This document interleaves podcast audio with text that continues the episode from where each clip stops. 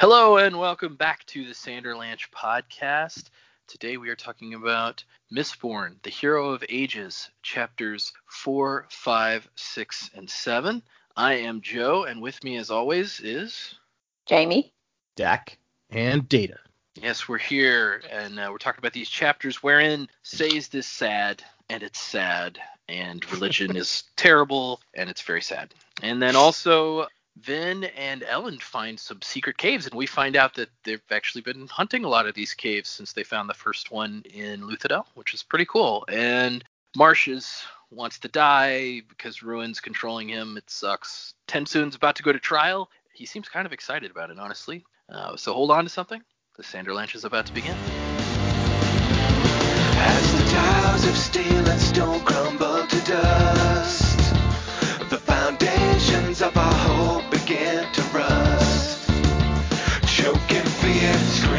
sound as a reaper comes to ground. You turn to face it down because you must.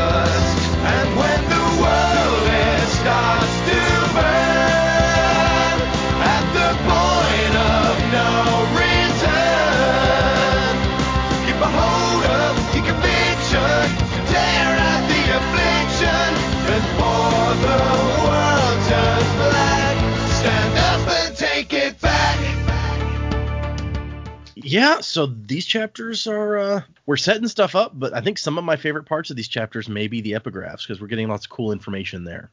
So, what did you guys think of these three chapters? Uh, there are four chapters, right?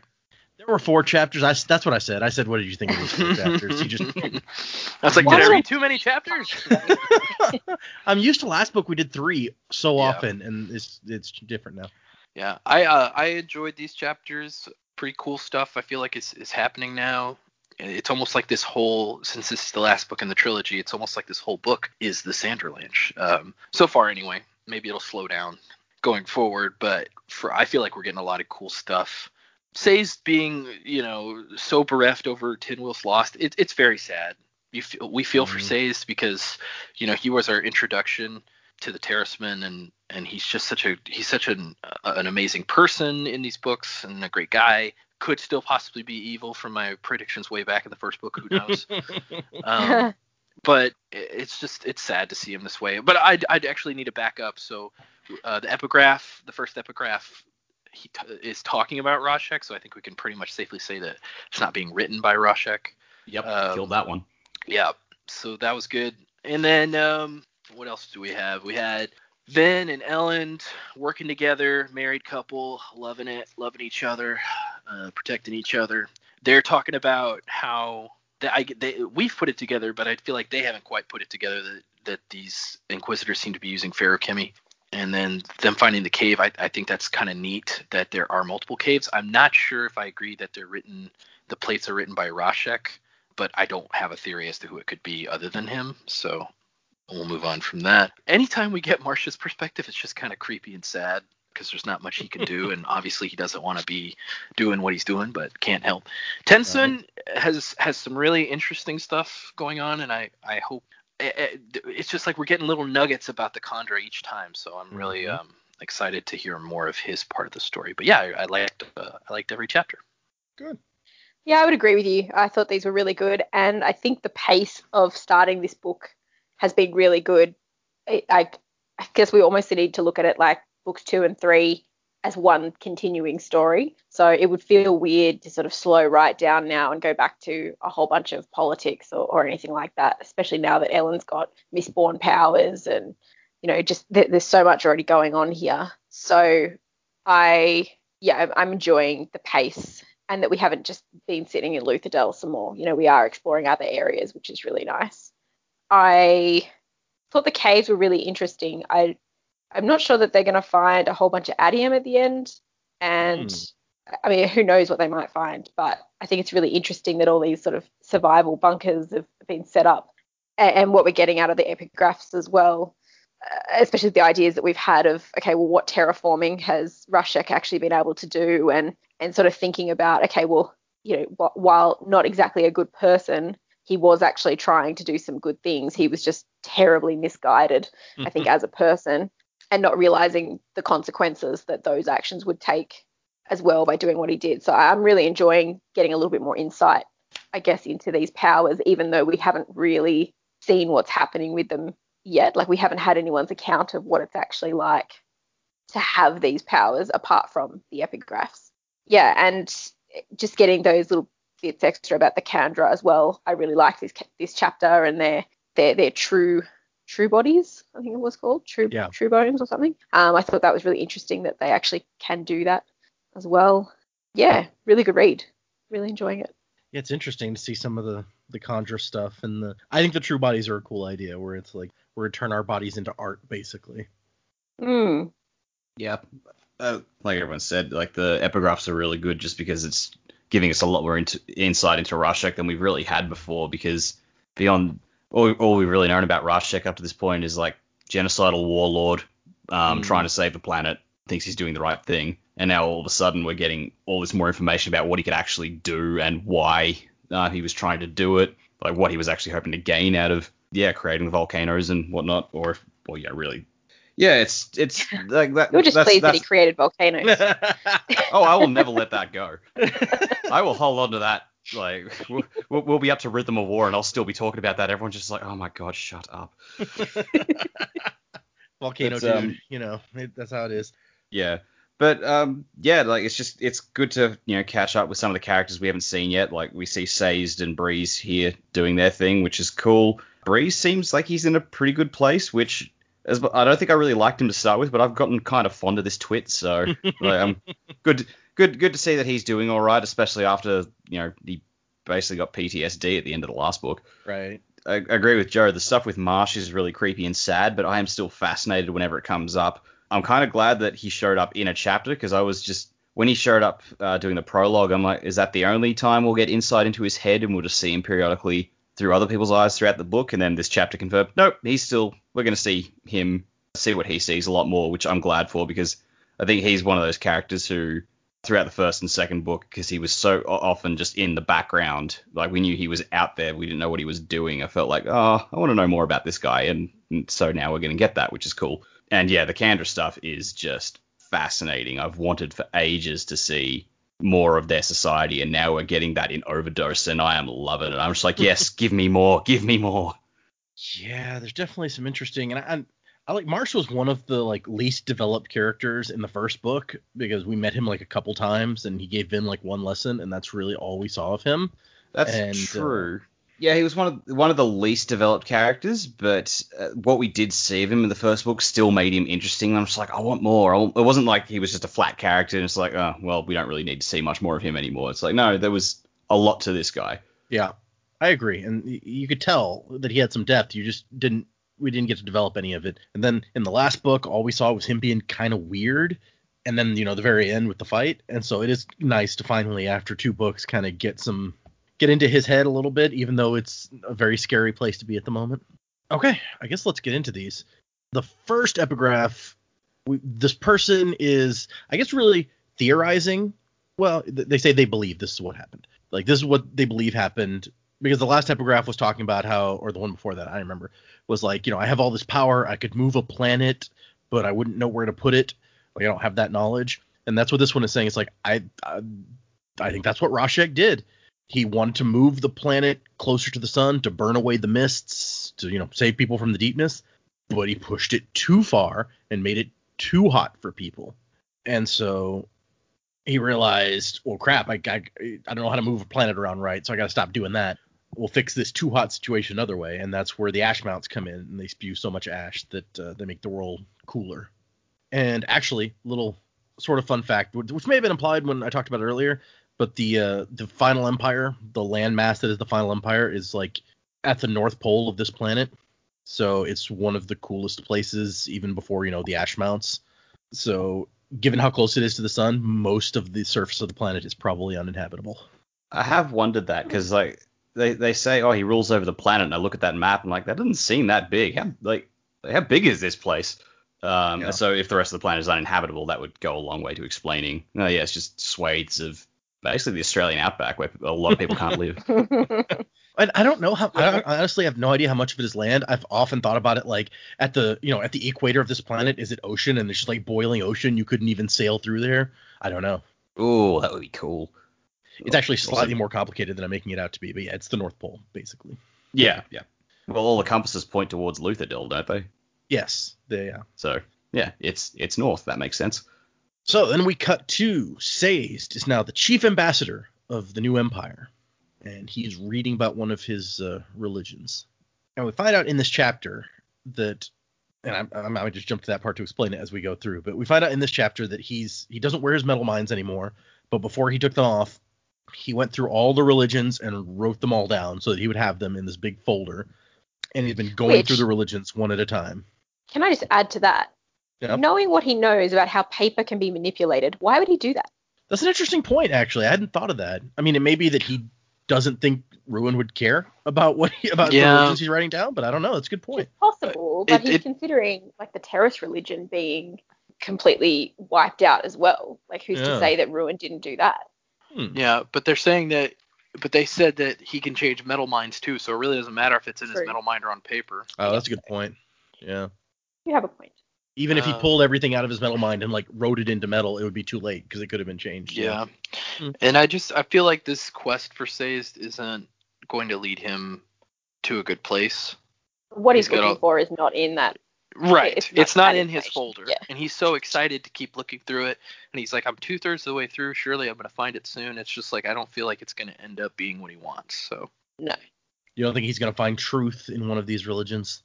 I think he's trying to find something that is gone, and he is keeping himself busy Hmm. to distract himself.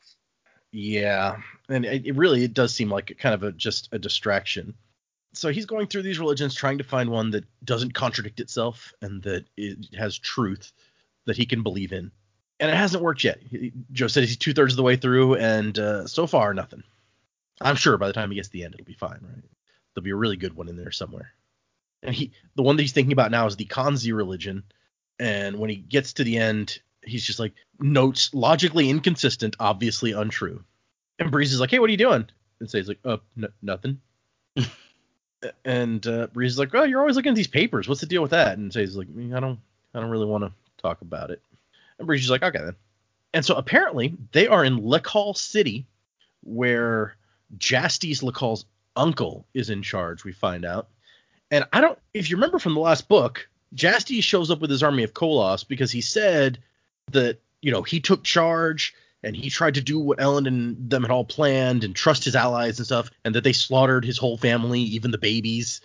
And so either his uncle is the one that did that, or maybe like his uncle came back and took it over from whoever killed the rest of the family. I don't know. I just thought it was weird that his uncle is the one who is in charge here. I did wonder about that. That was kind of a vital part of Jastes' motivations. Yeah. And I, I, I just sort of pictured, oh, maybe the uncle like survived and they they tossed him in like you know the pit full of dead bodies and he was actually still alive and he just crawled his way out and like came back Punisher style. the Punisher King. That would be pretty bad. Uh, that guy wouldn't uh, surrender to Elend Venture though. Yeah, true. but uh, they have come as ambassadors to uh, basically get King Lekal to agree to uh, be subservient to Emperor Elend Venture. And so they're Sazed and Breeze are waiting outside while they think it over.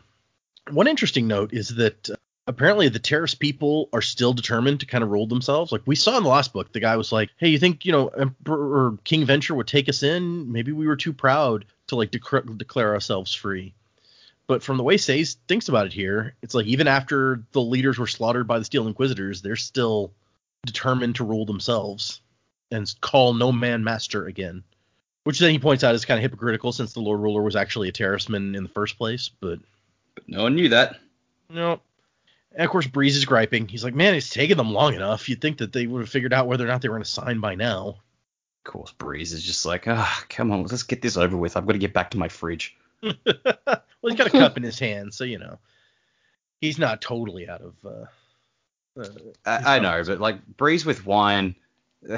I don't know. There, there, there was one episode of The Simpsons where Barney was talking like round at Homer's place, and he just goes, "Homer, I'm a little worried about the beer situation. After we finish this case and the next case case." and the next case, there's only one case left." uh, yeah. That's Breeze and his wine. Yeah, no, I see that. Oh my gosh, uh, Barney. He's okay. He's okay for now, at least. Maybe uh, I don't know. We'll have to see about this wine. I assume traveling, it's hard to get all the wine that you uh, that you want. Yeah, probably. It's got to be like Allrianne brings like all of the the like horses packed with all her clothes, and Breeze has like two or three who are just carrying wine. It's got those those dogs that carry like those tiny kegs around their necks. He's just got like a small army of them. And so at, at one point, Sazed calls Breeze out when he's acting, you know, all uh, he's like, oh, you know, I'm just so calculating stuff, and Sazed is like, I know you're a good guy, and then you try to hide it, but we all know that like, you know, the truth about you. And Breeze is like offended. He's like, uh, it's not at all polite to point out that a crusty old pessimist, a crusty old pessimist's dark inner secret. I like I like this interaction with Sazed and Breeze. Breeze doesn't have clubs around anymore to uh, buddy with and call him on his shit, but uh, even all depressed, Sazed is uh, taking up that a little bit. So God forbid he can talk to Ham. we don't know where Ham is actually. I don't think we've seen No. him yet. No, we haven't. I think Last he's the last book, he one from was- the crowd. He, he was guarding Elend last book, like he was his bodyguard or captain of the guard or something. So he may still be doing that. Who knows? Of course, Elend doesn't need it as much now. Well, he didn't show up for the fight, so That's true. no, but he did say he'd left his camp. Like they didn't just come straight from Luthadel. ah, Mm. point. So Ham could be with presumably a whole bunch of other soldiers. And so Ha- Sazed and Breeze debate the uh, the morality of coming and basically forcing this guy to become uh, subservient to Elend. And Breeze is like, hey, you know, it'll give them the protection of Elend's armies, which presumably are a bunch of Koloss at this point. I don't know. And Sazed's like, well, we did bully him. And Breeze is like, well, yeah, but his nephew also sent an army of Koloss to destroy Luthadel. So really, he's lucky that we're not doing more than that. And then they get a little uh, a little more heartfelt where Breeze is like, it still hurts, doesn't it? He's like, yeah. That's very sad. I, I hate seeing Sazed sad. And uh, then Breeze is like, hey, uh, I know it'll cheer you up. Why don't you try to convert me to one of those religions? And uh, he kind of uh, he gets kind of insistent, and Sazed is like, no, I don't do that anymore. God damn, Breeze, read a room. You're supposed to be good at that. Not an- I mean, Breeze is Breeze is trying to help him cheer up a little bit and and tap into something that he's passionate about, but to find out that his passion for that is also gone. Like it's like no, he's actually in a really dark place right now. But I feel like if Bree- Breeze is meant to be good at picking up on people's emotions and whatnot, and for him, and for Sace to immediately just go, no, I'm not doing that. I feel like that should be an immediate red flag for Breeze. Just go, oh, something ain't, ain't quite right in Sace Town. Hmm. But he, he says he stopped wearing his metal mines almost a year ago. So his identity as a keeper is kind of gone without uh, his metalminds. That was like his whole purpose for being, really. So it's even sadder than. So, I mean, for him, it's it's the loss of Tindwyl, but it's the loss of his culture as well. Like as far as he's he's concerned, he's the last, and Yeah. there won't be any more because of the breeding programs. It's like, well, Yep. this is it. You know, there's no point finding anything new. I might try and look for answers in here. That's that's probably as good as we're going to get at this point. There's no point continuing with this. Yeah, it says in the last year, none of the traveling keepers had showed up as refugees to Elend's domain. So there's every chance that he may be the last one. And you got to figure that uh, after they took the synod, the uh, Inquisitors might be hunting down those other keepers. Absolutely. Juicy, juicy powers. Delicious blood powers. Now remember, Fry, when you kill an enemy, eat his heart to gain his courage. His tasty, tasty courage. I was gonna eat that mummy. Uh, Breeze kind of pushes like the religion thing, and finally Sazed is like, look, if there was a god, do you think that he would have let all these things happen? I can't teach religions anymore. Not if they can't answer my questions. Never again. And Breeze is like, oh geez, okay, touched a nerve. But he's like, I don't believe you. You're not meant to be an atheist, Sazed. I have a feeling you'll be no good at it. Doesn't suit you at all. And we also find out that Sazed is the one who kind of pulled Breeze through what happened after uh, the siege at Luthadel. He's like, without you, I would still be like trapped inside my own head, basically. So maybe that explains this uh, friendship that seems to have developed a little bit here. Don't do it, Sazed Everybody Breeze is friends with dies. Ham is still around. Allrianne is still around. Yeah. Kelsier Sorry. died. Clubs died. I mean, you can say that about any of them, though. That's kind of true, yeah. It's like, really, it's like, when Vin you- showed you up. can say the same. happening. Yeah, it's like, hey, Breeze, don't be friends with Saze. People around him die. Or go crazy. Look at Marsh. Don't mind if I do. Okay. Uh, that's when the door opens and a guy comes out with the uh I was it contract, I guess the treaty, and it says King Lekal had signed at the bottom and his signature was very small and cramped in the large space allotted for it, he knew he was beaten. That's So you can't just sign with an X. Mission accomplished. You can't all sign with an X. so that's what Sazed and Breeze are up to. I'm glad that we stopped by to see them. Uh, it's been, you know, it's been a little bit. It just gives us context of what else is happening out in the world. Yeah, Elend's empire is expanding, and Sazed is the chief ambassador. Good for him, I guess. Keep busy. You gotta keep busy. That's important. So we get the next epigraph where it says each time Rashek tried to fix things, he made them worse. He had to change the plants to make them be able to survive in the new harsh environment, but those plants were less nutritious, and also the falling ash made men sick, so he had to change people also so that they could survive. Yeah, we've never really talked about that, but I mean, I guess that's a really good point. Like all throughout this book series, Ash is falling constantly. Like that makes normal people sick, Mhm. but we never really talked about the fact that these people are just fine. Mm. Yeah, I guess Yeah. you just assume that since it's a normal part of their life, that they deal with it in some way. That maybe they'd evolve to handle it if that's how things are here. But apparently, it was a little more active involvement than that. Just picturing Rashek sitting over a desk, just going, for fuck's sake, now I've got to fix this too. God. All right, where are my plans for the people? He just got like a the the- was it the the Vitruvian man. He's like, all right, so if I just make a little change here, he's just fiddling around. Uh, so we cut back to Elend just after he, uh, the Inquisitor has been not beheaded exactly, squished. I guess. Yeah, pulverized. Yeah, there you go. That's good. That's a word. And Vin is like, he was moving too fast. Elend's like, hey, he must have just had dur- Duralumin or something. You'd think after all this time, like he even has kind of an inner thing here, like, oh, she's usually right about stuff, but I'm just gonna act like she's not right. Dude, what's wrong with you? Like your wife is telling you something, she's usually right. Why aren't you listening to her? He just likes Maybe to play devil's whole- advocate with her. Mm. Well, it probably is actually healthy, given the last time she thought she was right, she unleashed ruin. Ah, that's also true. Let's just bring her down a peg, shall we? it's not her fault. She was trying her best. I know. Oh, I'm, I'm not saying she saying did the like best she could with the information she had. Yeah. Yeah, yeah, and I think Elend probably Yeah, would have done the same thing in her position. It's just more the fact that it's like at the end of the day, she's not always right. Like she does need to occasionally think about, like, or, or at least just have like the discussion rather than just instantly assume. Yeah. Well, and, and I mean, she, I mean, she comes back. She's like, no, that wasn't Duralumin. It was too fast for that. And that's when he's thinking, like, I don't know, was it really that fast? But Vin does have a habit of being right, just like Joe says. And then maybe they would have had a discussion about it, but Vin goes over and starts messing with the corpse, and he's like, hey, respect the dead. And she's like, uh, excuse me? No, I don't respect these things. Also, just on on that topic, it's like remember Elend's character in the first book was like he would just have like philosophical discussions with people all the time anyway. So he's probably just used to Yeah. someone says something and he would just go, oh, but maybe. Yeah, I feel like that's his personality, really. Especially, I mean, he's got to be more kingly now with most people, sure of himself, and he can't be like this debating sort of person. But with Vin, he can kind of be more himself, I think. Yeah. And so they uh they start looking over the Inquisitor, and it has ten spikes. And here's where we start getting into specifics about what they're made of, which we've just been talking about last episode. Two through the eyes and one through the shoulders, all steel. Then six in the ribs, two steel, four bronze, and now this one, a pewter one. And he was trying to stab Elend with a steel one. So there definitely seems to be different spikes for different things here. Mhm. And this is where Elend's like, huh, maybe they don't like use allomancy at all. Maybe they have some third power.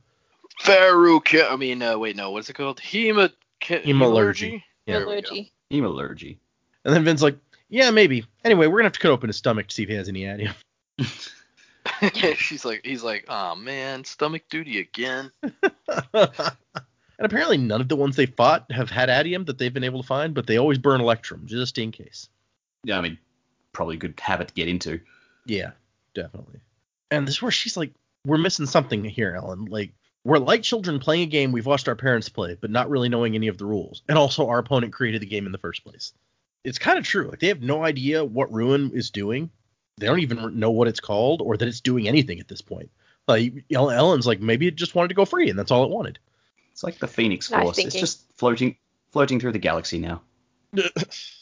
And Vin is very determined that no, it's definitely not doing that. It's out. It, it wants something, and it's controlling the Inquisitors, and it can uh, it can change text, uh, text, and not text messages. No, that's that doesn't make any sense. It can change text and create miscommunication and confusion. It knows our plans. So the deepness is slowly choking off the livability of the outer dominances, and they're having to move people towards uh, Luthadel if they want to grow food and survive. Humanity is kind of uh, not looking great at this point. And then Elend's like, "No, I'm a member of the Church of the Survivor now, and it has only one prime commandment: survive." Which that makes sense, yeah. That sounds like something Kelsier would say. He may have said it once or twice. Sounds like something Gemmel would say to Kelsier when throwing him into danger. Yeah. Survive! Throwing him off a castle. And so eventually they go back to Fatren, and he's like, "Hey, why why'd these Koloss stop attacking?" And Elend's like, "Hey, I promised you a second army, right? Here it is. Make sure your men understand this was their victory." And he tries to explain, and Fatren's like, "So you're saying that they're scared of us, so they switch sides?" And Elend's just like, "Yeah, close enough. Just whatever." Yeah, we'll go with that. And uh, now Elend, there's something in the city that Elend is here to claim, and Fatren's like, "Okay, I'll come." And Vin is like, dude, did you really have to start this battle without me? And he's like, look, I didn't even know if you were going to show up. I left a message for you, but you weren't there, so I didn't know when you were going to be back. Yeah, and like my phone is dead, so I, I couldn't text you. So I'm sorry. I'm sorry that I watched WandaVision without you. You know, I was gonna wait, but I didn't know when you were getting there. Oh, the, that I got to tell you, that was tempting today, but my wife would murder me if I did that, so I've not seen the third episode yet. Anyway, I guess Vin was off like delivering orders to Luthadel using her. I guess she could probably move faster than anybody with her uh, horseshoe trick. So she's like the super high speed messenger. And so they go to the Steel Ministry building that's in town. He's like, I don't know why you want this place. Like all the obligators are gone. And basically, make a long story short, there's another cache, a secret cave, just like the one in Luthadel hidden here, with lots of food stored away in it, canned food, basic supplies, medicine, cloth, water. And uh, Elend's like, okay, get some soldiers down here to start taking this stuff out. And this is when Thatcher's like, wait a second, no, no, this is ours. this is these belong. This place belongs to my people. And Elend's like, uh, excuse me, my people. The city is now mine, as are its contents. And he's like, you came to rob us just like those bandits that try to take the city. And he's like, no, no, no, I came to conquer you. There's a difference. Which, yeah, okay. Well, that and it's like, dude, if I had showed up, you'd all be dead from Koloss. So Right. really, like, what Yeah. what do you want me to do? You want me to just help you and get nothing in return? Well, he, he takes. I'm, a I'm an emperor. We don't believe in altruism. he he'd like to believe in altruism. It's just uh, not possible right now. Yeah. Yeah, well, you know, you, I give you the don't, I give you the money, you give me the donut. End of transaction. we don't need to get pen paper into this. Uh, Mitch Hedberg, that's he's, he's a funny guy. But no, he, he he tries to be more tactful. And he's like, look, what would happen if I just left all this stuff for you, left you alone? What happens when the secret of this giant supply of food gets out, and thousands of refugees from all around start showing up here, or mo- a bunch of bandits when they hear about this? yeah. On top of everything else, what he doesn't say is like, and you wouldn't even known it was here if not for me. Mm. Like, you guys would have been sitting on all this food, not knowing it, it even existed. What he really doesn't say is that when Fatren leaves here in a minute, he, him and Vin talk about they're gonna have to move these people. There's not enough sunlight here for the plants to grow for the next harvest, so no one is staying here. They're going to be abandoning their town. Fatren would not be happy about that either, but you gotta take baby steps to get this guy on board. He's like, I'm, I'm not gonna lie to you, dude. I'm gonna take the stuff in this cavern, whether or not you fight me over it, but I also intend to give you the protection of my armies and the stability of my food supply. And Fatren's just like, okay, no, you're right. I'll get the men. At least Elend had the courtesy to do this not in the view of all his men, so it's like they don't see him just tearing this guy a new one. Right. And when we see that Elend, he regrets having to do the stuff that he's doing. He's like, I wish that it didn't have to be this way, but like I feel like I failed to set up the kind of government that the people deserve. But you know, you have to do what you have to do to make ev- to get everyone to survive. And then we cut to Vin, and she's all sad about his disillusionment. But uh, really, she's here for other reasons. She's like, yeah, all food and stuff, that's all great, but I want to see what's on like the secret plate and stuff. Yes. What what instructions have the Doomsday Preppers left us? She's looking for that atium, that sweet, sweet atium fix. She is. Although Atium is distinctly less important now that uh, Electrum is the thing that they know about. Uh, Yeah, I guess the the Lord Ruler wanted to keep the keep Electrum a secret from the nobility so that only he would have a way to fight Atium if he didn't have any. Well, really, I think it would have destroyed the Atium economy if people had known about that, and that was apparently one of his primary ways of keeping control over the nobility. So it's kind of important to keep that Electrum a secret. And uh, Elend is like, dude, Vin, the Lord Ruler must have known that someday, like, the mist would return, so he c- created these supply depots. And imagine like the effort that it would take, and you'd have to like rotate the food. I mean, it's canned food, but it doesn't last forever. You got to rotate out in fresh food, and he's been doing it for maybe hundreds of years without anyone noticing. Vin's like, well, it's not really that hard to keep secrets when you're the God Emperor with a fanatical priesthood. But Elend takes it as a good sign. If the Lord Ruler was preparing stuff, then he must have thought that they could win this fight. Like, why bother preparing to keep people alive if you didn't think they had a chance? And Vin is not as encouraged by this, but and she's bringing up all the bad stuff. She's like, Ash is falling, falling pretty much all the time now. If the mists don't kill off next year's crops, the Ash is going to. Koloss gathering in the outer dominances, bad things are happening long term. I also love that when he tries to talk about Kelsier, she's like, Look, am I the only one who sees the irony in the fact that we call Kelsier the survivor, and he has this whole survivor religion, but he's dead. He committed suicide to let himself become a martyr. How is that surviving? Which yeah, she got a point. Yep, can't argue with that. But the people need something to give them hope, right? And they kind of have to they, they have this argument and then they're like, I'm sorry, you know, I don't want to argue, but they're very strained here, and you can tell that that's how this stuff comes out. And what they really came for, and well, I mean, Elend definitely wants the food and supplies and stuff, but they find the metal plaque, the plate on the wall. And the message left behind is this is the last medal I will tell you about. I have trouble deciding its purpose. It allows you to see the past in a way, what a person could have been, and who they might have become had they made different choices. Like gold, but for others. Uh, the mists have likely come again. Foul, hateful things. Scorn it. Do not go out in it. It seeks to destroy us all. But, pro tip, you can control the Koloss and the Kandra if you use several people at once to push on their emotions. Which that was that was new for our friends and for us is that hey we could get mm-hmm. like a bunch of soothers together to do it. It seems like a bit unfocused. Like he's he's he's talking about don't go out in the mists, don't go out in the mists. You know you can control the Kandra and the Koloss by doing this. I'm like, what does that have to do with the mists? Like you were talking about one topic and just jumped to a completely different topic, dude. I mean, first he talks about the metal, and then he jumps to the completely different topic of the mists, and then a completely different topic again. So it, I agree, it seems a little bit unfocused. Well, Yeah, at least, at and least then there he's was a got the PS. break before the mists. yeah, uh, he does have a PS. We'll get there in a sec. So the plate had been wr- written by the Lord Ruler. They think somebody said they kind of disagreed with that, so we may get there in a second.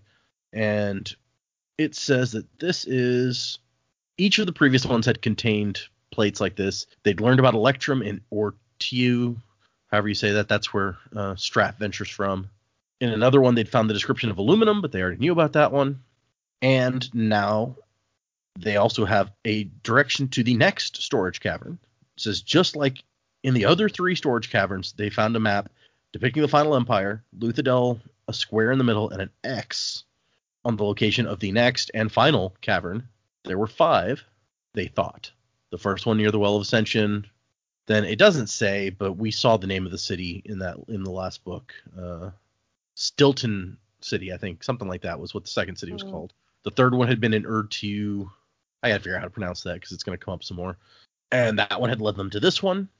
And each map has numbers, a five and a lower number, so that's counting up to five. This is four of five, so that's why they think there's five total. And it's in the next last one is in Fadrex City, where Cett is from. So they're like, oh well, he'll be happy about that. Finally go and conquer his uh, his hometown back. And Vin or I'm I'm not sure that it's clear who, thinks that the last one must finally be where the Lord Ruler, Ruler's Atium stash is hidden because they still haven't found it in all his time. Which would be pretty ironic. Like Cett's like I'm coming to Luthadel to get the Atium. It's like, oh hey, it's Atium was where you live, bro. Yep. So I uh I yeah. I mean if it is there, that's ironic. It's a big ass treasure hunt to get to that Atium. But yeah, he's gonna be pissed off if he finds that out. you mean I was the richest guy in the whole empire all along? Damn It's it. like the only way he would be more pissed if is if you make Allrianne is the one who tells him.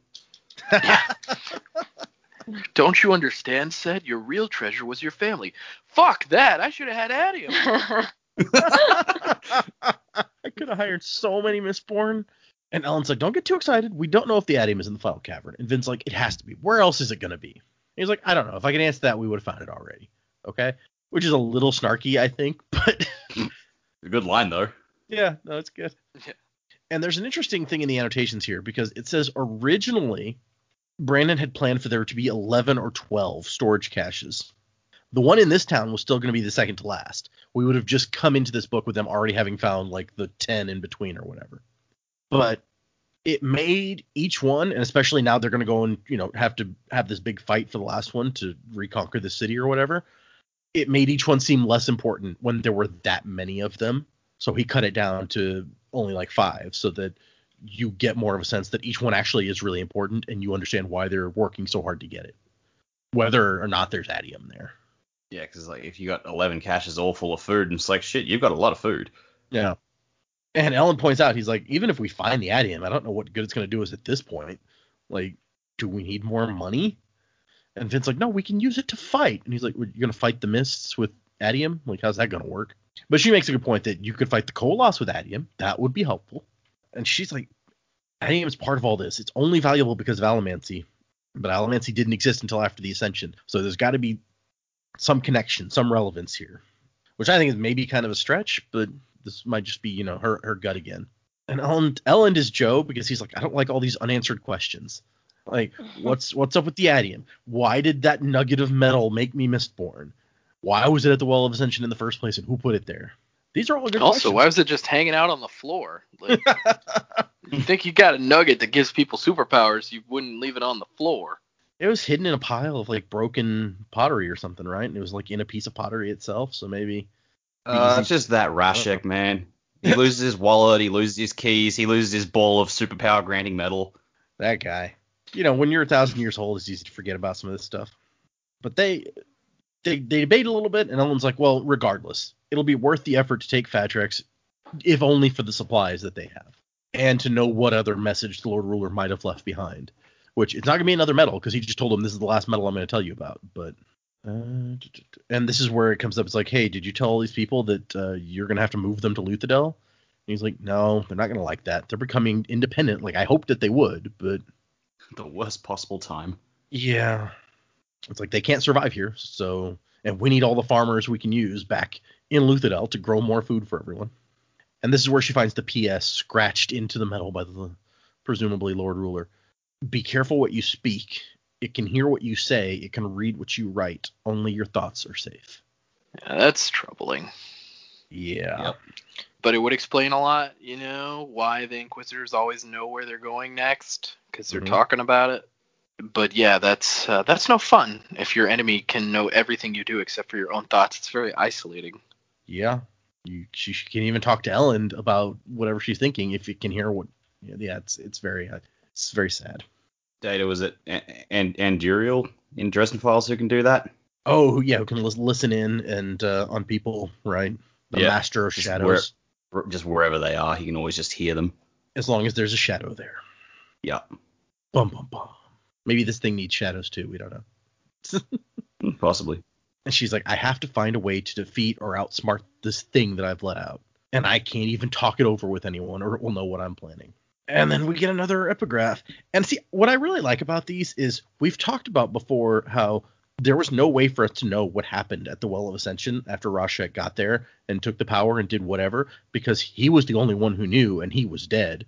So unless we found his real journal somewhere where he wrote all this out, there was no way for us to know until apparently somebody else gets some the power and uh, is able to tell us about it. So that's nice. I was I was gonna say it can't possibly be another journal because if it was, that would be the epigraphs. Mm-hmm. So yeah, there's got to be like uh, inherited memory or something for the hero who takes the power. Yeah, maybe something. Because obviously there's a lot of information about Rashek and what he did here. Although it also seemed like this person was kind of guessing a little bit. They were like, I believe this might be what happened.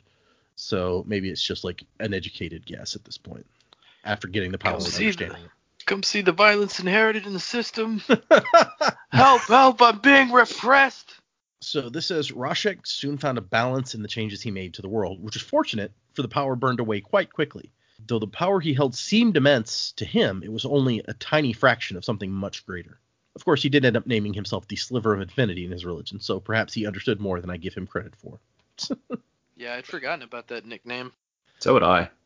Mm, Either way, we have him to thank for a world without flowers, where plants grow brown instead of green, and where the people could survive in an environment where ash fell from the sky.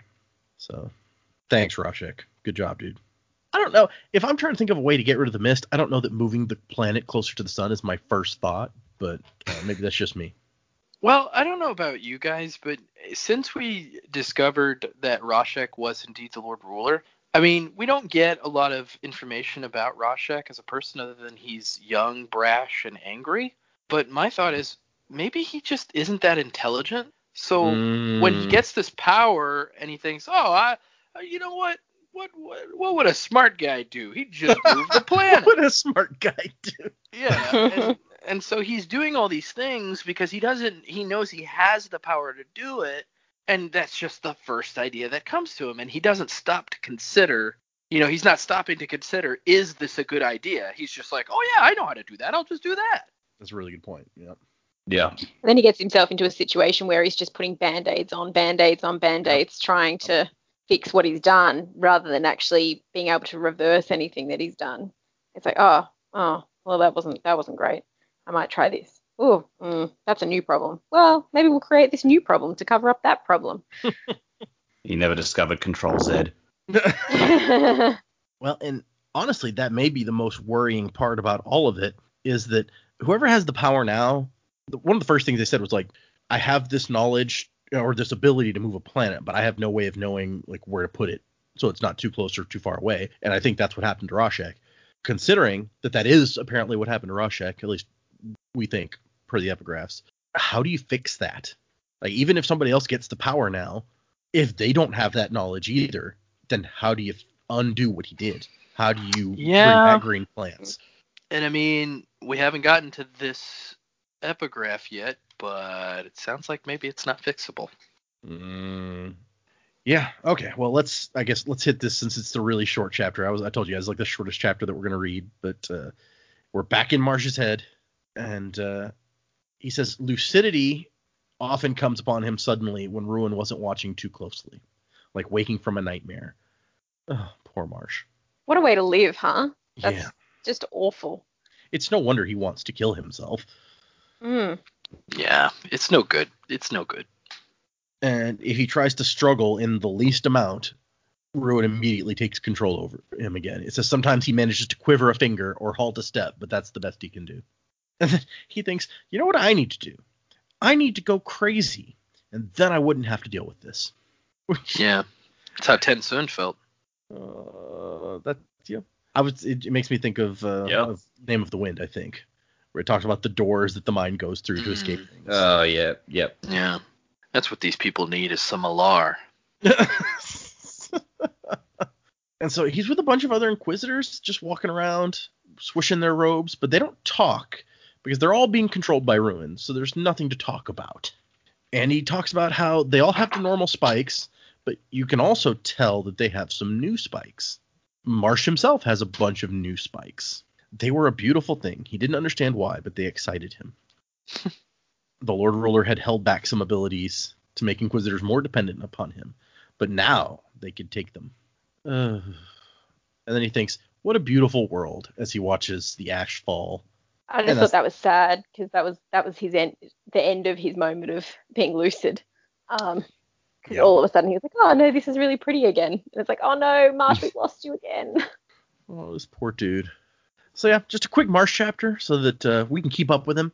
It says in the annotations that uh, he wanted to use more of Marsh, but and there were a bunch of uh, complaints from alpha readers because everyone loves Marsh apparently,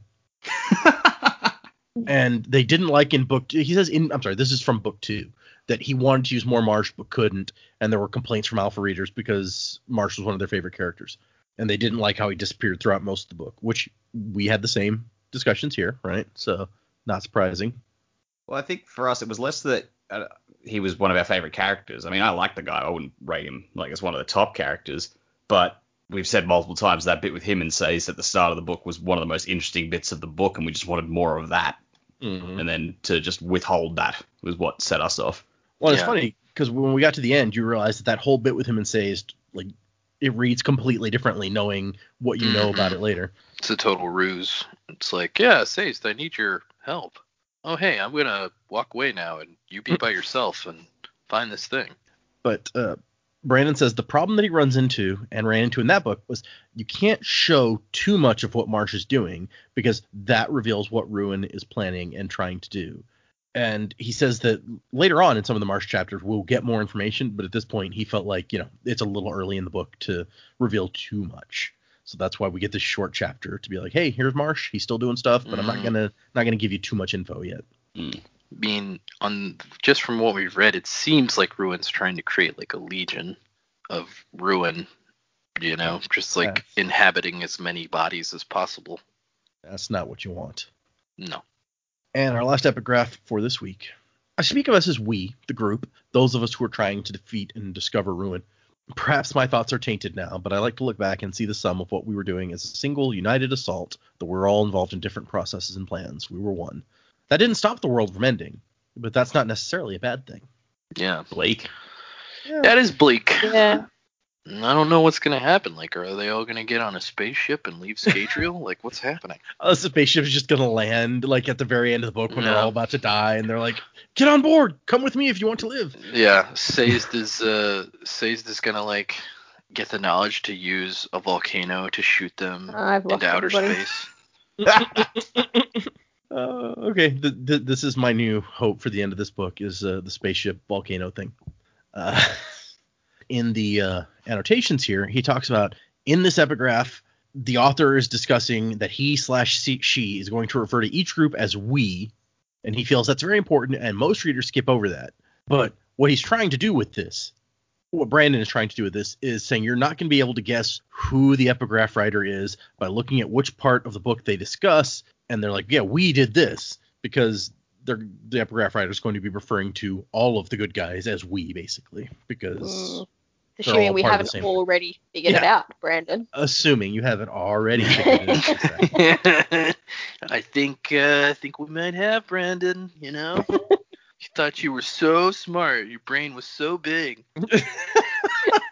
and then and then we'll get to the end of the book and he will and like he'll be laughing it's like wow you never expected that the hero of ages was Allrianne Oh, Oh I no! would slam the book that down would be and walk unexpected. I would uh I would burn my Kindle just so that I know so no book could besmirch it. It's it's gonna be spook. I've been telling you since book one it's gonna be spook. So I don't know what to do. Lestibournes, Yeah. man. Let me See, tell I you, would buy that more than Allrianne. when you're writing a when you're writing a spook rap, it's not easy to rhyme Lestibournes with stuff. I believe that. Yeah. So Uh, the f- the first line of the spook rap is "Wuzzing to the Wizzle, it's your boy Spook Dizzle." oh my god. I love it so much. yeah, I should uh, I should read you guys what I have so far. I, I gave up on it like a couple weeks ago, but I I guess I could go back now with fresh eyes. Oh my gosh. You're gonna record just record it and it'll be a special release on even Yeah. if it's not finished. We'll make it a special YouTube release. We'll put it on that'll be Bandcamp. that we You all can need buy a it week for off 99 enjoy this cents. instead You can buy it for Yeah. 99 cents. Yeah, spook rap, 99 cents on Bandcamp. Coming, you know, T- TBD. Oh my gosh. Okay, but the first the, the first line of this chapter is they gave him bones, which sounds kind of mean, but it, it's you know TenSoon, so it's a good thing. It sounds hot if you ask me, but Oh, okay. Yeah. Uh, they had I guess that wasn't funny. I, I just yeah no. These are bones that apparently Kandra have just brought back over the centuries from their contracts, so they just keep like a closet full of various bones in case people need them. They didn't kill any of them, of course, because the contract forbade that. But you know, they just have they have the bones. I'm just picturing me throwing like a sack of bones into this pit just going are we sure these are all human and then Tensoon comes out and he's like made a minotaur somehow and they're just like oh okay He might be able to do that anyway. I bet he can make some like horns or something. Okay, yeah. So they give TenSoon some bones, and he makes like a body, not anybody in particular, just he, he makes a human body around it. And then there's a moment of realization. He's like, oh, like I created like a normal opaque body, and everyone else is wearing like true bodies that, as they call them, a set of false bones, human shaped, crafted by Kandra artisans. And this guy, one of his captors, Varcel, has a true body made of quartz, and he leaves his skin translucent so that you can see the quartz through his body. This is the Kandra equivalent of bling. Yeah. Yeah, kinda.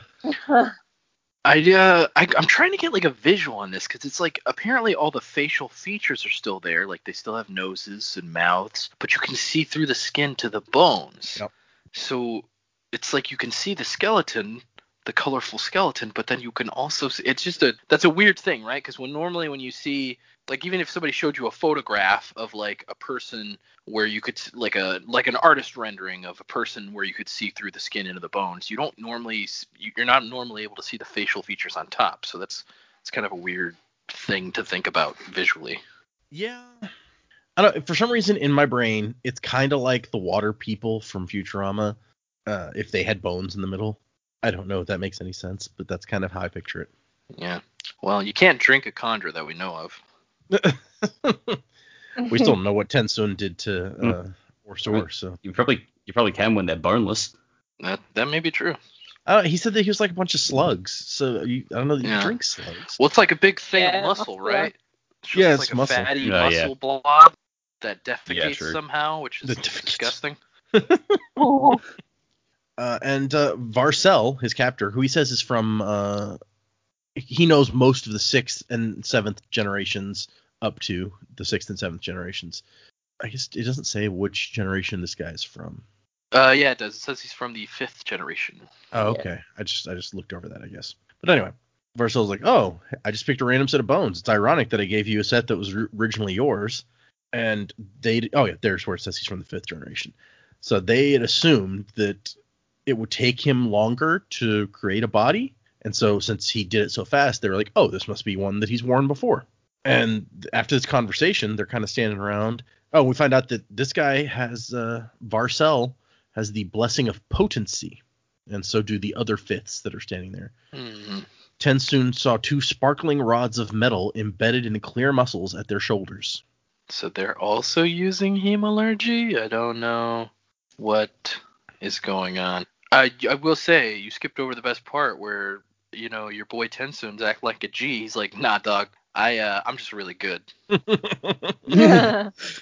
Well, and right right around that, when he says, I've never worn these bones before, and Varcel eyes him, and that's when it says he's of the fifth generation, we find out that our estimation last time was kind of spot on, because he says Tensoon's third generation, this guy's fifth generation, and he says that's about two centuries apart, which is what Joe estimated last time. He's like, if they're about 100 Mm. years. So good job there. But even among the third generation, Tensoon's like, few of them are as good as me, basically. Um, top notch. We already knew that from last time when he like formed the around the skull so that he could talk much faster than they expected. we get so they're, they're kind of just sitting there staring at each other, and Tensoon's like, "Are are we gonna go?" Or and Varcel's like, "Oh, it was supposed to take you longer to make the body. You kind of weren't expected this early." Yeah, we, Not really uh, ready you for know, we got a schedule. Wait in the waiting area. yeah. The waiting area. We we have some nice seats out there, some magazines. Yeah. Someone will be with you Um, as soon as possible. This is this is way off topic. I just I just received this text that says me Phil, and uh, the first line of the text is Hey, this is Steve. So but it might be Phil. it's not it's not Phil. Oh, Steve, that guy. So crazy. Whoever he is.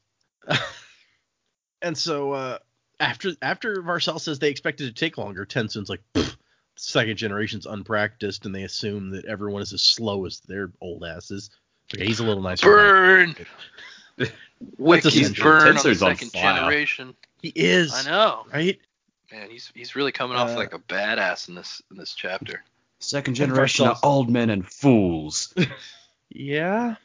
He's he's he's not being nice to them. And Yeah. Varcel's like, dude, though that's your elder generation. Show them respect. He's like, uh, you know how I show respect? I suck in my genitalia and make it smooth, like a Ken doll. And uh, Tensoon remarks on the irony of that because he's like, well, I'm third generation, this guy's fifth generation, so he should kind of be showing me respect per that same argument. But apparently the thirds have always been a special case, and that is why the seconds kept them out on contracts so much. Interesting. It's like, man, our kids are all assholes. yeah, that couldn't possibly reflect on you, right? oh goodness. And they're just like, I didn't choose the slug life. The slug life chose me. Boom. Why are you doing these things? Where did you learn it? I learned it from you, Dad. Apparently, the fifth generation is the current favorites of the second, and they also like stone suck true ups. bodies. Yeah, suck up exactly. But he says they're all wearing stone true bodies, like Varcel has the the stone, and so these other guys. So apparently, that's the popular style with the fifth generation. Yeah. So apparently, it seems like their whole like homeland is kind of underground because it talks about the rock tunnels that they're going through and stuff. Everything we've seen so far is kind of underground, at least. I guess we don't know. Also, he's lost weight while he's been in prison, so he's he's really slim now, looking good. Uh, I think he said he's looking bad. Normally he would make like muscles and stuff, and he can't. Yeah, no, you're right. He hasn't been working out. It's too bad. and TenSoon thinks he's been away too long. The 11th generation must have been chosen by now. So that's an interesting way of putting it. Not born, chosen. I think he he was- Yeah, they're like, the uh, race unborn or something. Yes, uh, I think Yeah. you're right. It'd be awesome if there were like Mistwraith like auditions to become full fledged Kandra. It's like they have a show every hundred years where they pick out the next generation of Kandra. It's like a competition. So now here's your bag of bones. Let's see what kind of body you make. Oh, oh shit! I haven't practiced this. Um, All right, George, he's got the bones. Let's see what body he comes up with this time. Oh no! Oh damn it! Yep, that's his. Uh, that's a turd. It's not even a body. Oh my gosh. son, I don't know how you did this, but you've taken this bag of deer bones and somehow you've turned yourself into a dog. Like, I'm kind of impressed. yeah. but that'd be not impressive. What are you talking about? Impressed, actually, entirely. This uh, this man seems to have taken the exoskeleton of a beetle and turned himself into a button. Not sure what he thought that would do, but there you have it. It's very Harry Potter. Don't they turn beetles into buttons at one Yeah. point? They sure do. But yes, Jamie's right. They call the, uh, he. It says he wonders about the unbirthed, the hu- creatures that humans call the Mistwraiths, if they were more honest than their brother the Kandra, because they form whatever bodies they want, and the Kandra tend to go for human shapes. He also Yeah. he, he doubts that there will be a twelfth generation. Father is dead. Well, we we don't we do know about their dad being. hmm Yeah.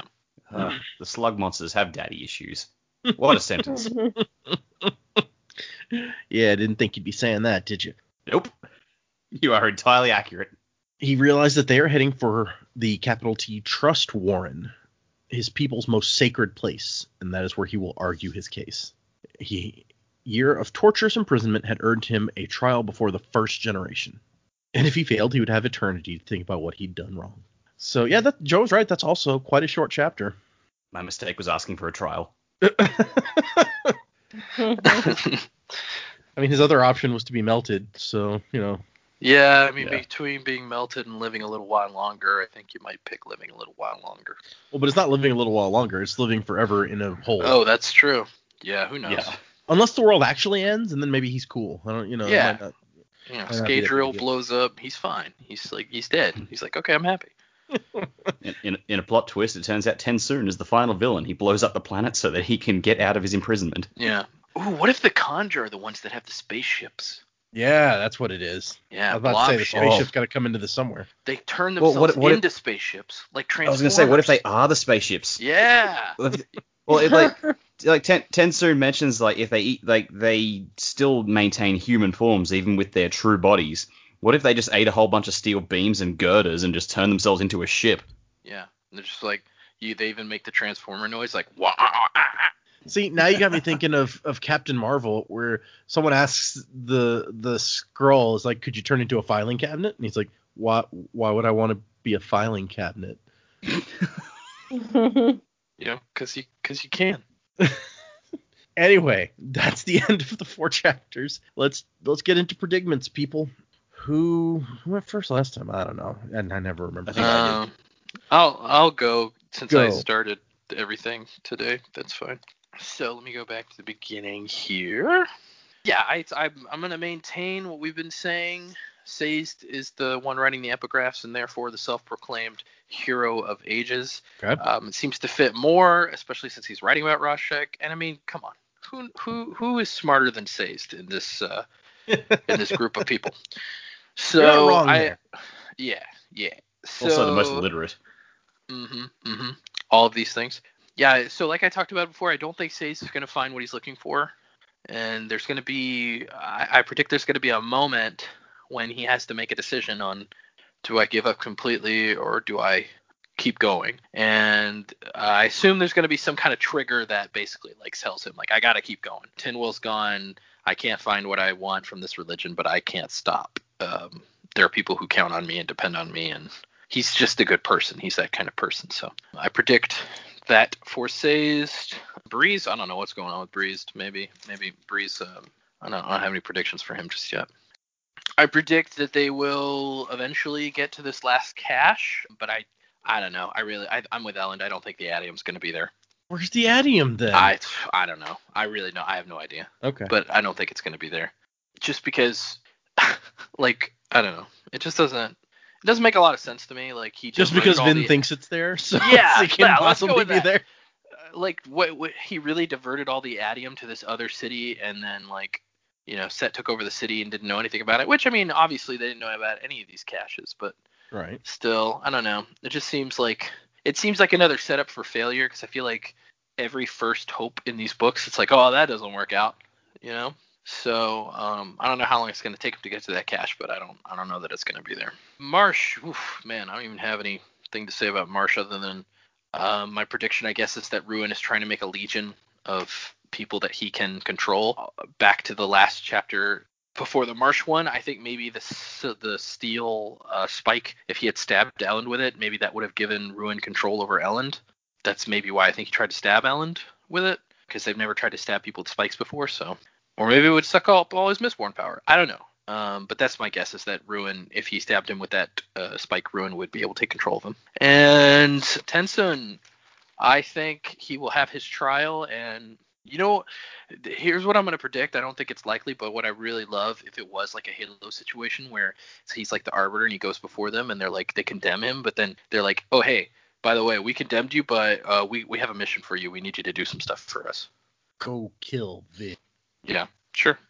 We're gonna banish you from the Kandra, which means you're not held by the contract anymore, so you're the only one who can kill her.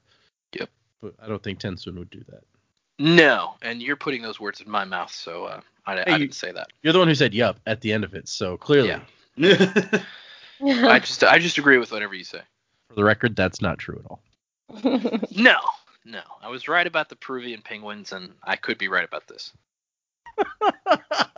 That's a that's a super inside joke that nobody will ever Yep. get. Anyways. What? Not even. Uh, yeah. What? Yeah, that's like a, that's an old family joke. When I was a kid, uh, well, I guess I'll explain it. When I was a kid, uh, I had to do a book report on penguins. We all got different penguins. Uh, I think I was like in third grade, so I was like, I don't know, eight. Um, we got a report. We had to do a report on on a different kind of penguins, and they gave me the Peruvian penguin. It's like they gave me the report in school, and so I knew they. I mean, why would they tell me to report on it if they didn't exist? And my brother was like convinced. Data was convinced that Peruvian penguin, like penguin, it's too hot in Peru. Penguins don't live there.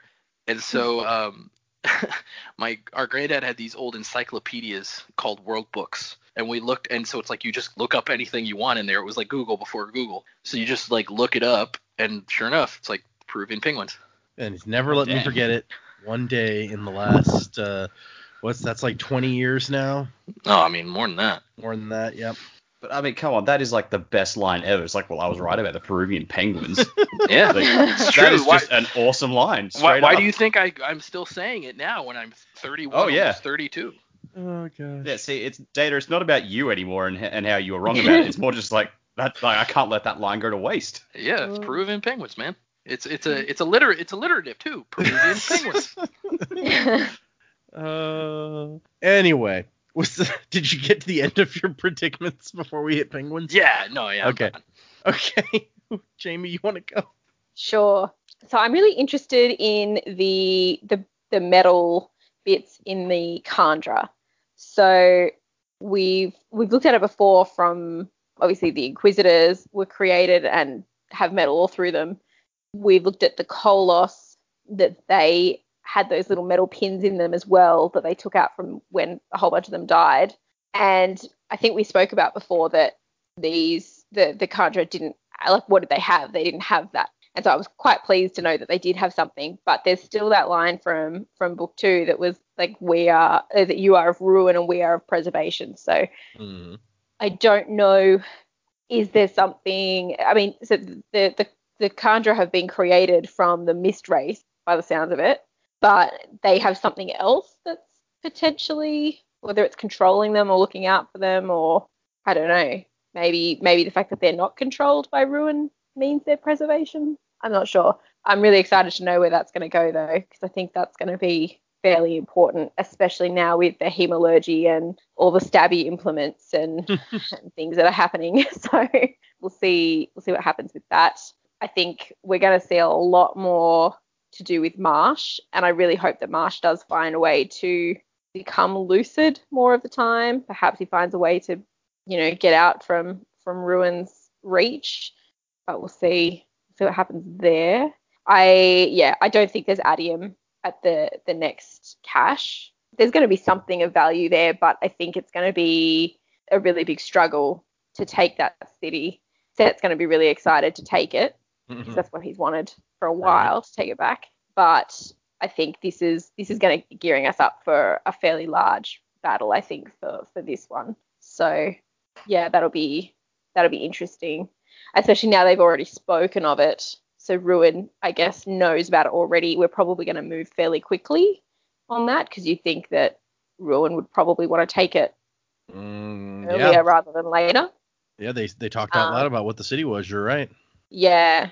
So that's um yeah, I don't think we're gonna have to wait too long to to figure that out. And especially given the the speed and the momentum of the book so far. And we're you know seven chapters in, but we're we're already moving. You know, we're not we're not just sitting around formulating plans and, and things like that. I think Mhm. we'll we'll get moving there fairly quickly. So interested to see where that goes. But yeah, that's that's probably all I've got. Okay. That makes sense. And now, now you got me scared. It's like, oh crap, we just found out that he can hear everything you say, and they said where they were going. So yeah, there's no chance that he uh, couldn't get there before them if he wanted, Oh yeah. or it, I guess. Yeah, exactly. So they're not, yeah, they're not going to have time on their side to to figure it all out. Yeah, I, I don't know. Maybe maybe TenSoon will, will join up with them again and, and have this way of, of being able to read minds or something, a different way of communicating, and we'll be able to talk, you know, communicate without words, and all of a sudden it'll be like, ah, this is great. You know, maybe just- maybe Ruin can't read preservation, and that metal, you know, inserted into potentially humans could give them the power to communicate non-verbally with each Oh. other. You know, and that might be the edge they need to to formulate their plans or something. I don't know. Just I like spitballing. that. That's some outside of the box thinking. Yeah. Okay. They And, and really, we sign language. Maybe it says that he can see stuff that's written, so maybe he could see what you. I don't know. But But uh, if you like, I thought about if you had a code or something, you'd have to communicate the code Yep. to other people. So even like if you were going to learn sign language, then presumably it could learn to read sign language as well. Or if you were to say, you know, okay, now we're going to call Ruin um, a daisy, then you know, like eventually you're to have to tell someone that that's that's how you're to communicate about it, and it's to know. So there's there's their hands are tied. Like they literally cannot communicate any of these ideas to each other. You kind of just have to look intensely and be like, okay, trust me, follow me, Well, and trust me. Does, does it say you can see them or just they can hear them? Because if they find a silent way of communicating without writing things down, like like sign language, maybe that'll work. Uh, okay, let's see Presumably what they it can says. see writing though. Yeah. Uh, it says, "Be careful what you speak. It can hear what you say. It can read what you write. Only your thoughts are safe." So it says it can read what you write. It doesn't necessarily say it can see what you write. I don't know how it could read it if it couldn't see it. But, Right. know, it's like the archive in the Dresden Files. It's like Yeah, as I soon as mean, you write maybe. something down, it's aware of that there is recorded language somewhere. I like random note. I like that the Jamie's thought was to use Daisy for ruin when daisies are not a thing that they have because they have no, No. flowers in this world. Oh, no, it looks Pepperoni? nah, they don't have that either. Canned Although- beef. you make an interesting point about TenSoon showing up because we still don't. We know that he's in the Kandra homeland. We still don't know where that is. Yeah. So it could No. be like sitting under Fadrex City for all we know. Maybe Mines of that's Moria, inside man. the Cache. Yeah, all the Kandra. Yeah. That's what's hidden there. See, perfect. It makes complete sense. Um, okay.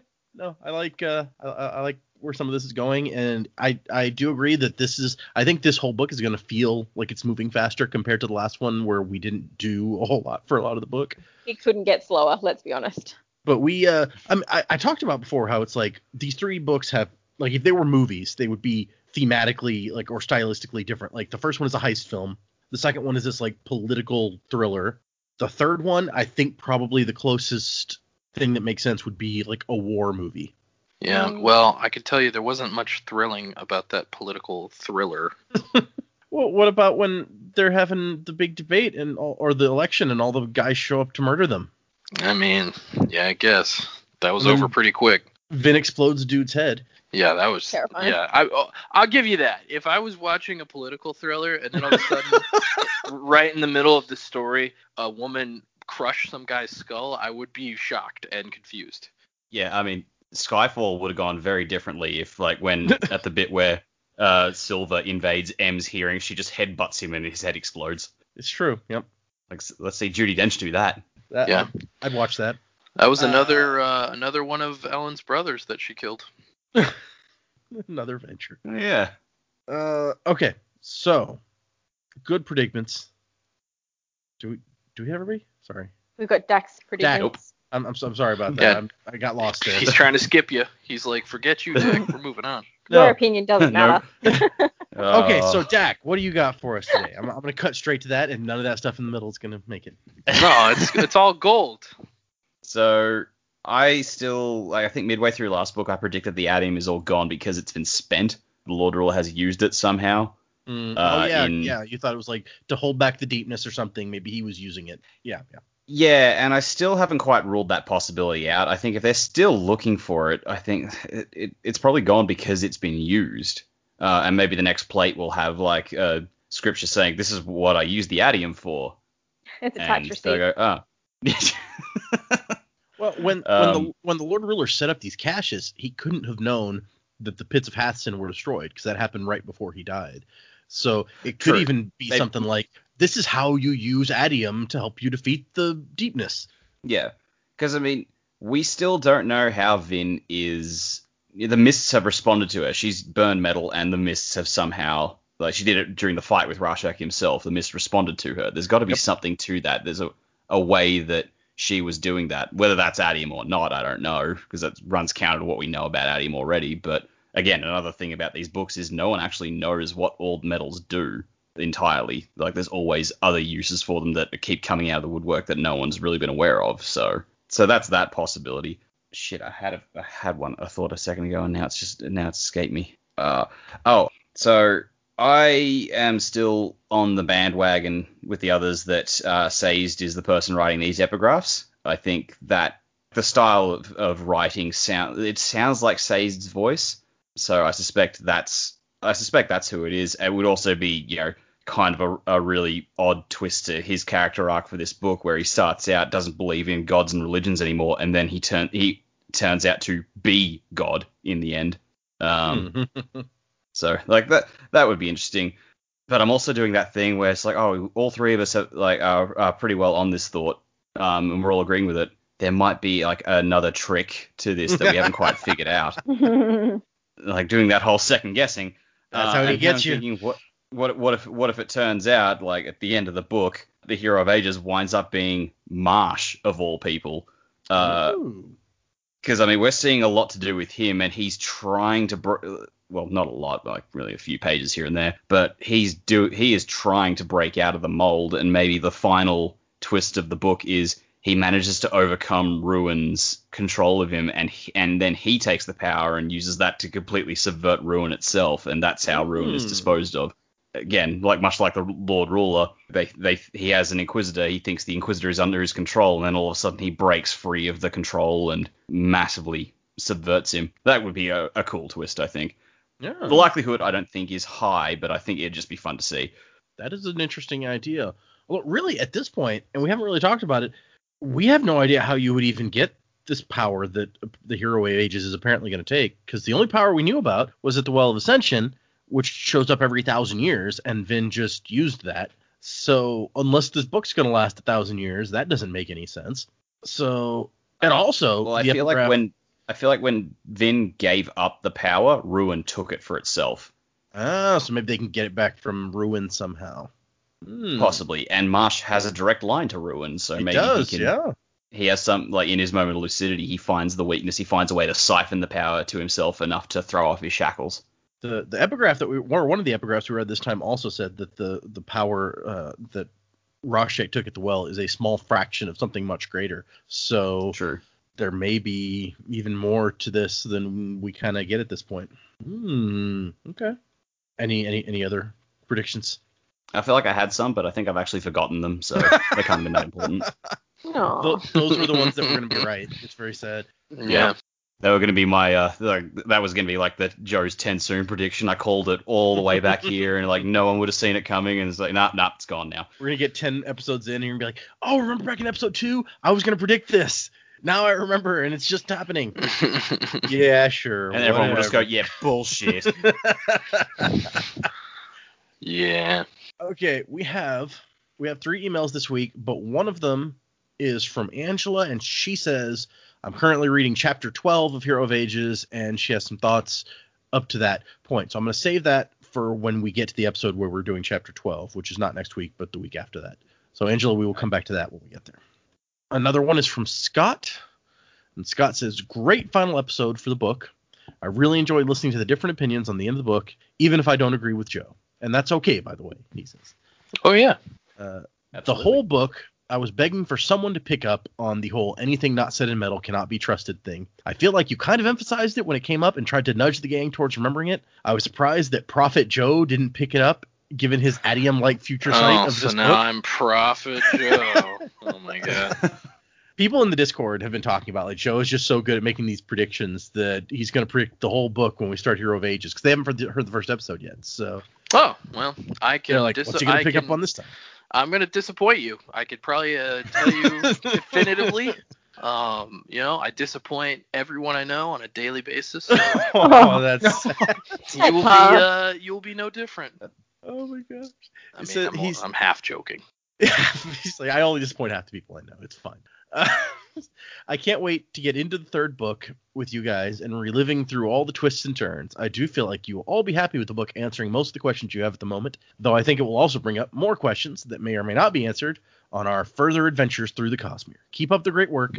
I look forward to the episodes every week. Scott. And then he says, P.S. Data, have you read Rhythm of War yet? It's probably my favorite Stormlight book yet, and I can't wait to get to it on the podcast. I have. I, I could not possibly have waited to read Rhythm of War. So uh, What a jerk. it's really good. making I us think wait. I, I think Oathbringer may still be my favorite uh, Stormlight book, uh, but it was quite good.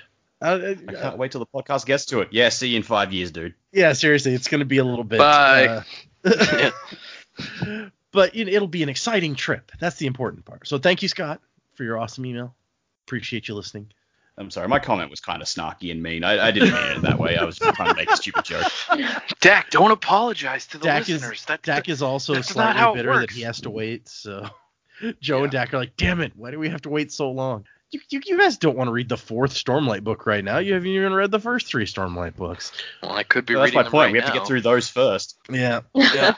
Well, and before that, we have to get through Warbreaker, and before that, we have to get through Elantris. Mm. It's just a, it's a whole thing. Oh well, it sounds like uh, this is going to be super great and not frustrating at all.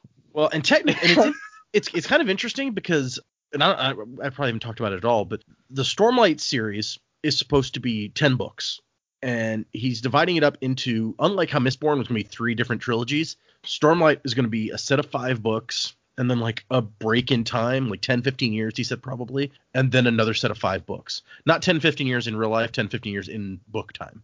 And so it's like it's like two two sets of five books.